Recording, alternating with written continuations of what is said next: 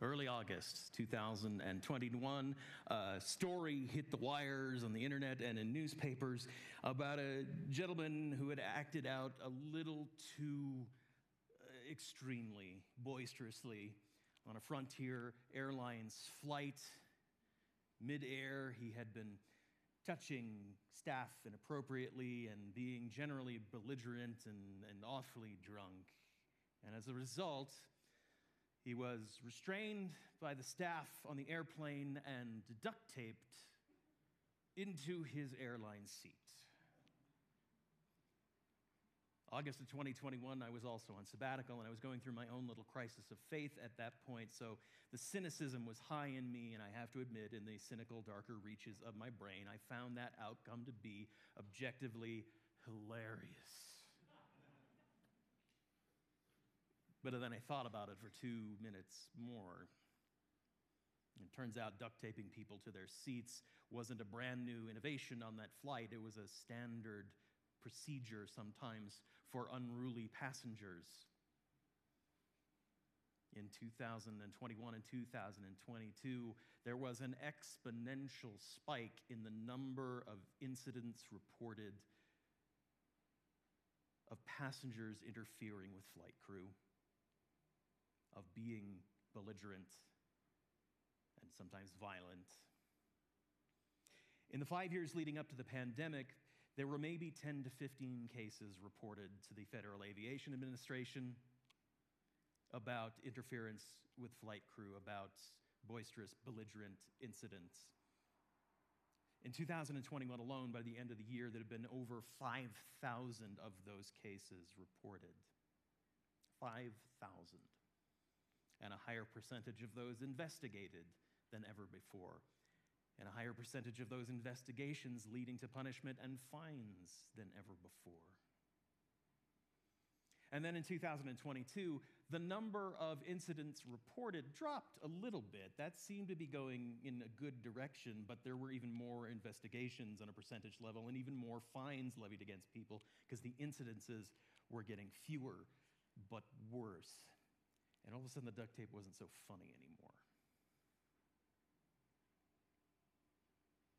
And the airlines are not isolated in those experiences in the last few years, are they? We see stories like this coming out of grocery stores, people at restaurants just trying to get carry out, people at school board meetings, people in hospitals acting out in belligerent ways.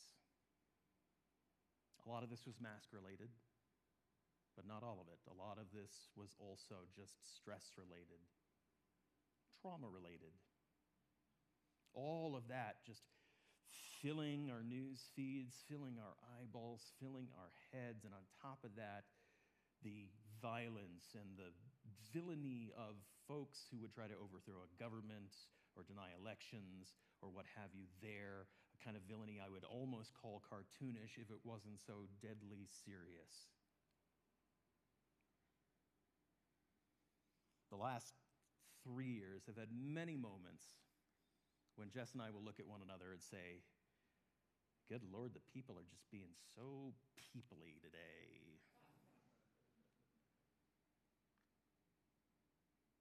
The theme for the month of February is following the path of love. We've talked a lot about it this week, even into the end of January, about love as the doctrine of this church, about how we love one another as we love ourselves, and loving in the very veriness of our whole beings, and how the practice of charity, of caritas, of the handing back of dignity to others is one of the ways in which we build upon in our own imperfect selves that big, wholehearted, universal love that we are called to practice. And then I read these stories. And I have to question agape? Charity? Love all that is, John? This is the message you're giving the people when you're not even sure about it? There is so much that is unlovable in the world. And yet we are called to love everyone. how exactly are we supposed to do that, Mr. Minister? What are you trying to tell us? How do we do it? Number one, let's just let ourselves off the hook a little bit for a moment, okay? Last week I talked about caritas, about the act of charity, about the small gifts of dignity we give to one another in order to increase that boundless love. But I also said that we are an imperfect reflection of a far more perfect thing that is bigger than any of us. We are part of something larger, finite within it. We can't do it. Love everyone, love all that is perfectly within our own selves. We just can't pull it off alone. So let's let ourselves off the hook a little bit. There's a lot that is unlovable in the world, and sometimes we need to just take care of ourselves and not feel like we're stretching so much to try to love what is hard to love.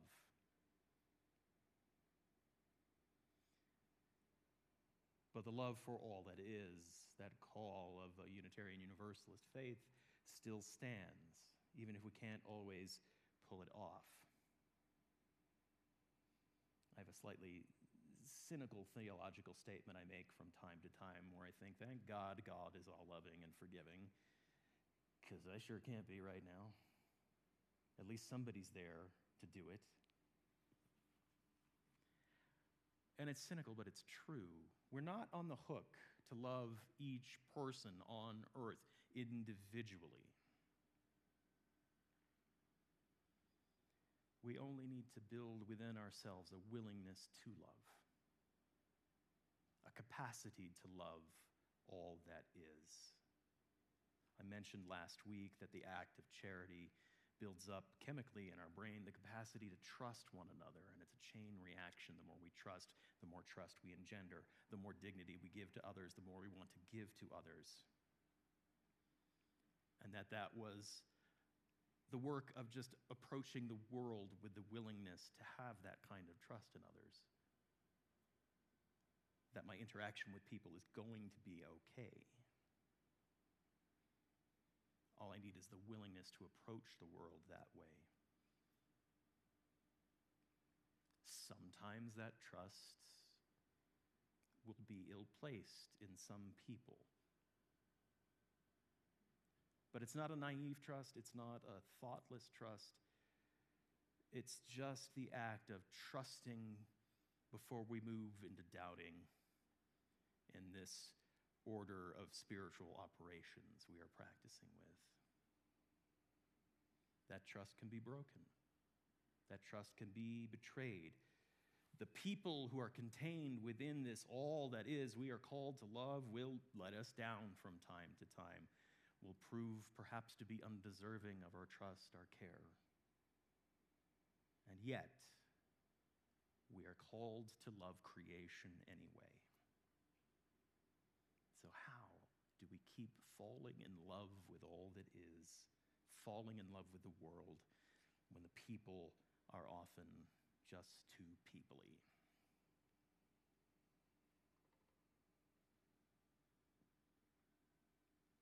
John Newton was a merchant trade captain of ships in 18th century England.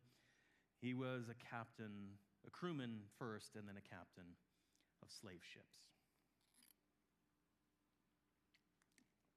Took it on for the easy money. And he took it on because at the time, people could justify slavery because it was okay in the Bible as long as you treated your slaves like human beings and with dignity.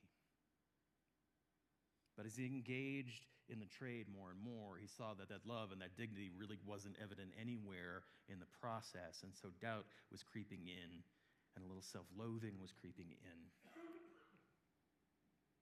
In the 1830s, when he was a crewman on a ship, he had a near death experience. He had been on watch one night when a storm had arose.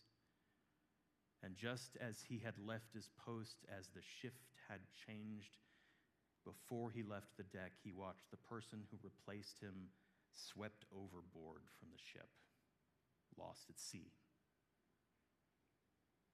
And he had this moment of aha. I am alive right now. I'm not so sure I deserve to be alive right now. But somehow, by the grace of God, I'm still standing here. And that notion of the grace of God for him permeated his being, ate into him over time. John Newton's conversion wasn't instantaneous, although he became a more devout Christian after that moment.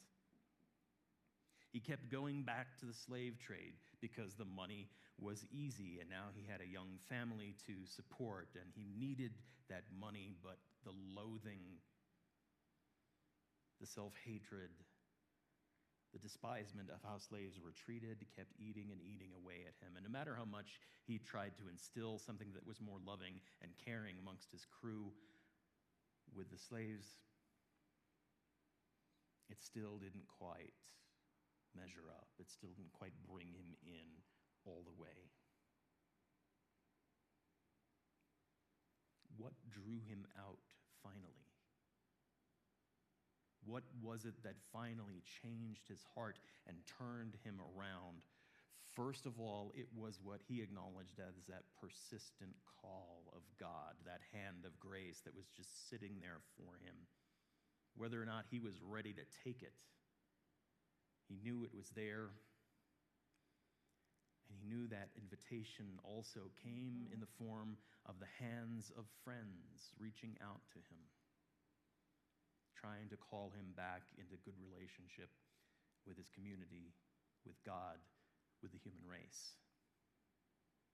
One of those friends was William Wilberforce, the nephew of one of Newton's closest friends. Wilberforce was a member of parliament in the late 18th century a rabid abolitionist and one who was trying to push the abolishment of the slave trade as a law in England. And he just kept calling to Newton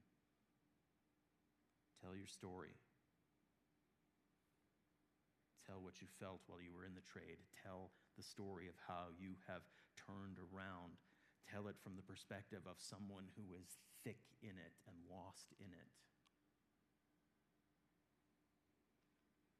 And so Newton started to write pamphlet after pamphlet on the need for abolition. He moved from being apolog- an apologist for slavery to an abolitionist. All the while, he didn't feel worthy of the love being extended his way, of the forgiveness that was being offered. But it came to him anyway, regardless of whether he felt worthy of it. Through his God as he understood it, through the unrelenting invitation of the community back into a relationship that honored the dignity of all people.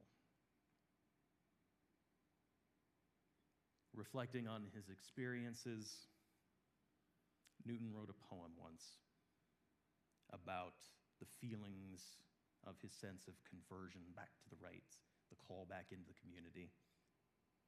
You might recognize it. Amazing grace, how sweet the sound that saved a wretch like me. I once was lost, but now am found, was blind, but now I see.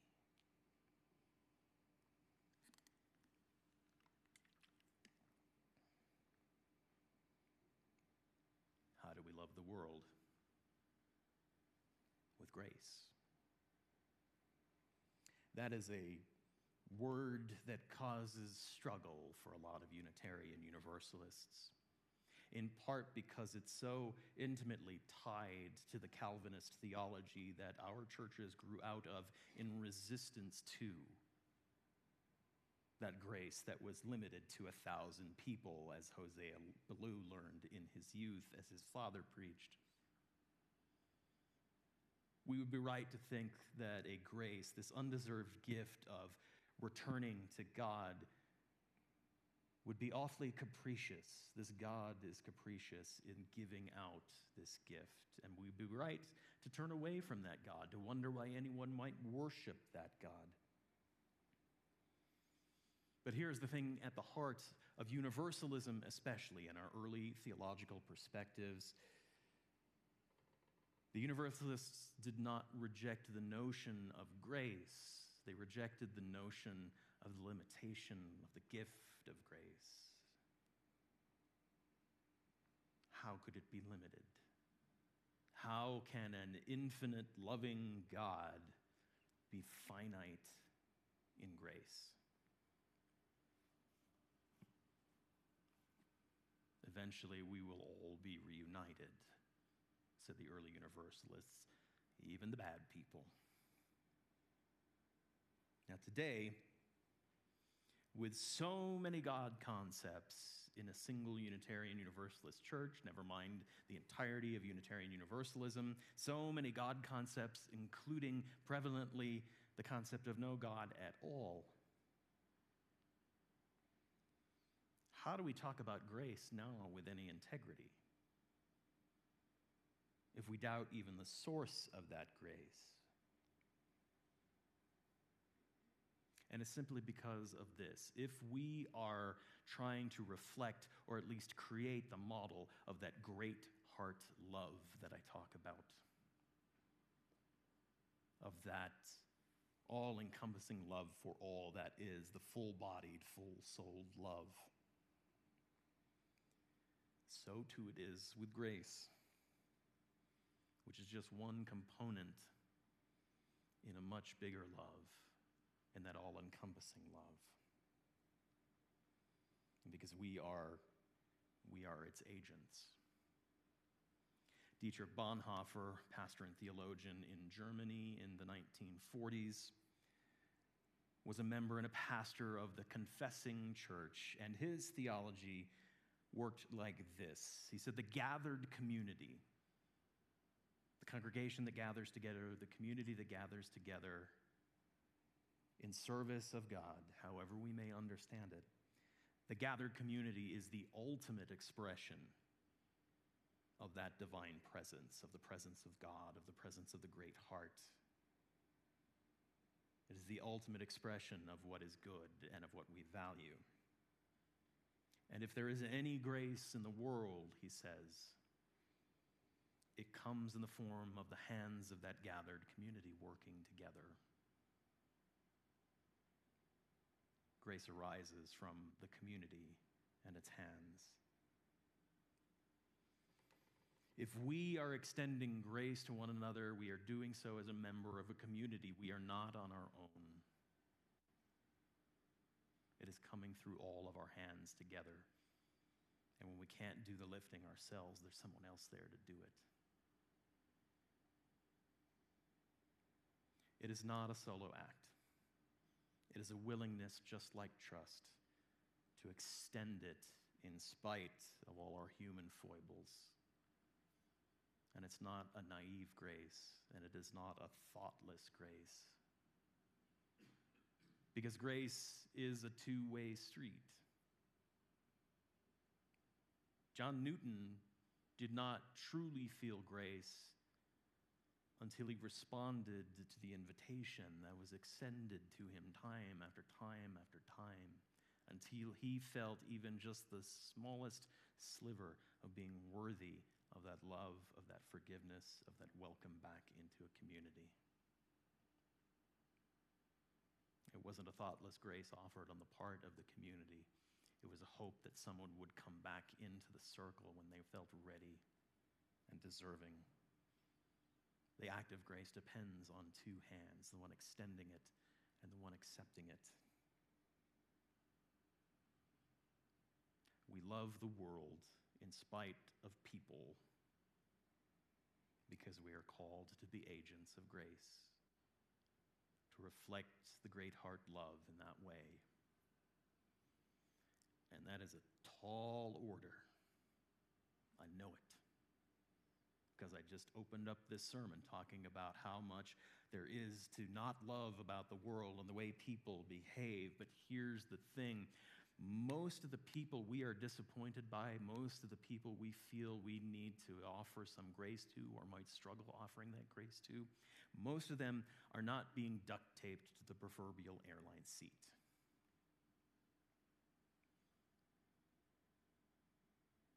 Most of the disappointments that we feel with other people, most of the hurt that we feel at the hands of other people, or even at the hands of ourselves, most of that is really small and really personal. It's just the result of all of our own rough edged, fragile shells rubbing up against each other all the time. It's human nature, and we're going to feel it.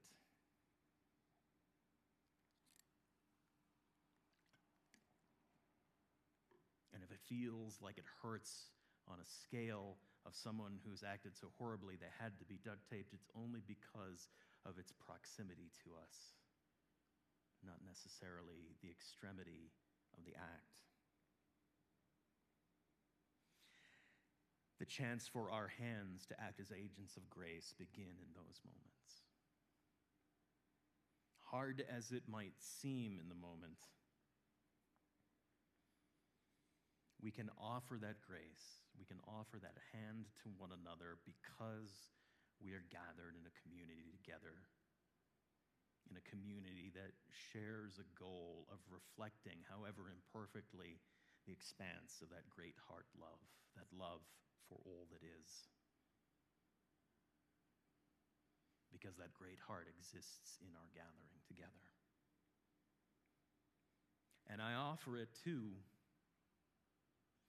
because I also know I'm going to need it someday. I'm, I'm rough, fragile shelled myself. I rub up against other rough, fragile shelled people all the time. I fail and I disappoint. I know whether I'm aware of it or not. And some days there are moments when, yes, I probably should be duct taped to a chair for my own good before I do any more damage. Those are the moments. And I think those are the moments for any of us when we need most to feel the depth of that great heart love, of the love of the community, of love that all is, is embodied in my community. I extend my hands in grace so that I might receive that hand in return when the time comes.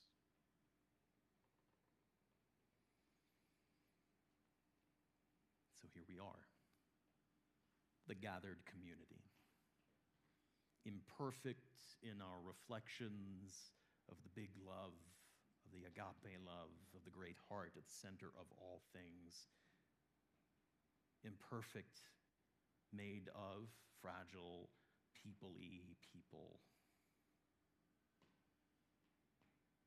So, how do I love the world? How do I love everyone? With a willingness to love with all our heart, with all our soul, with all our strength, with the very veriness of everything that we are the willingness to offer kindness and dignity to one another because my own is so deeply wrapped up in yours. With a willingness to be agents of grace because there's so little of it in the world sometimes. Maybe so.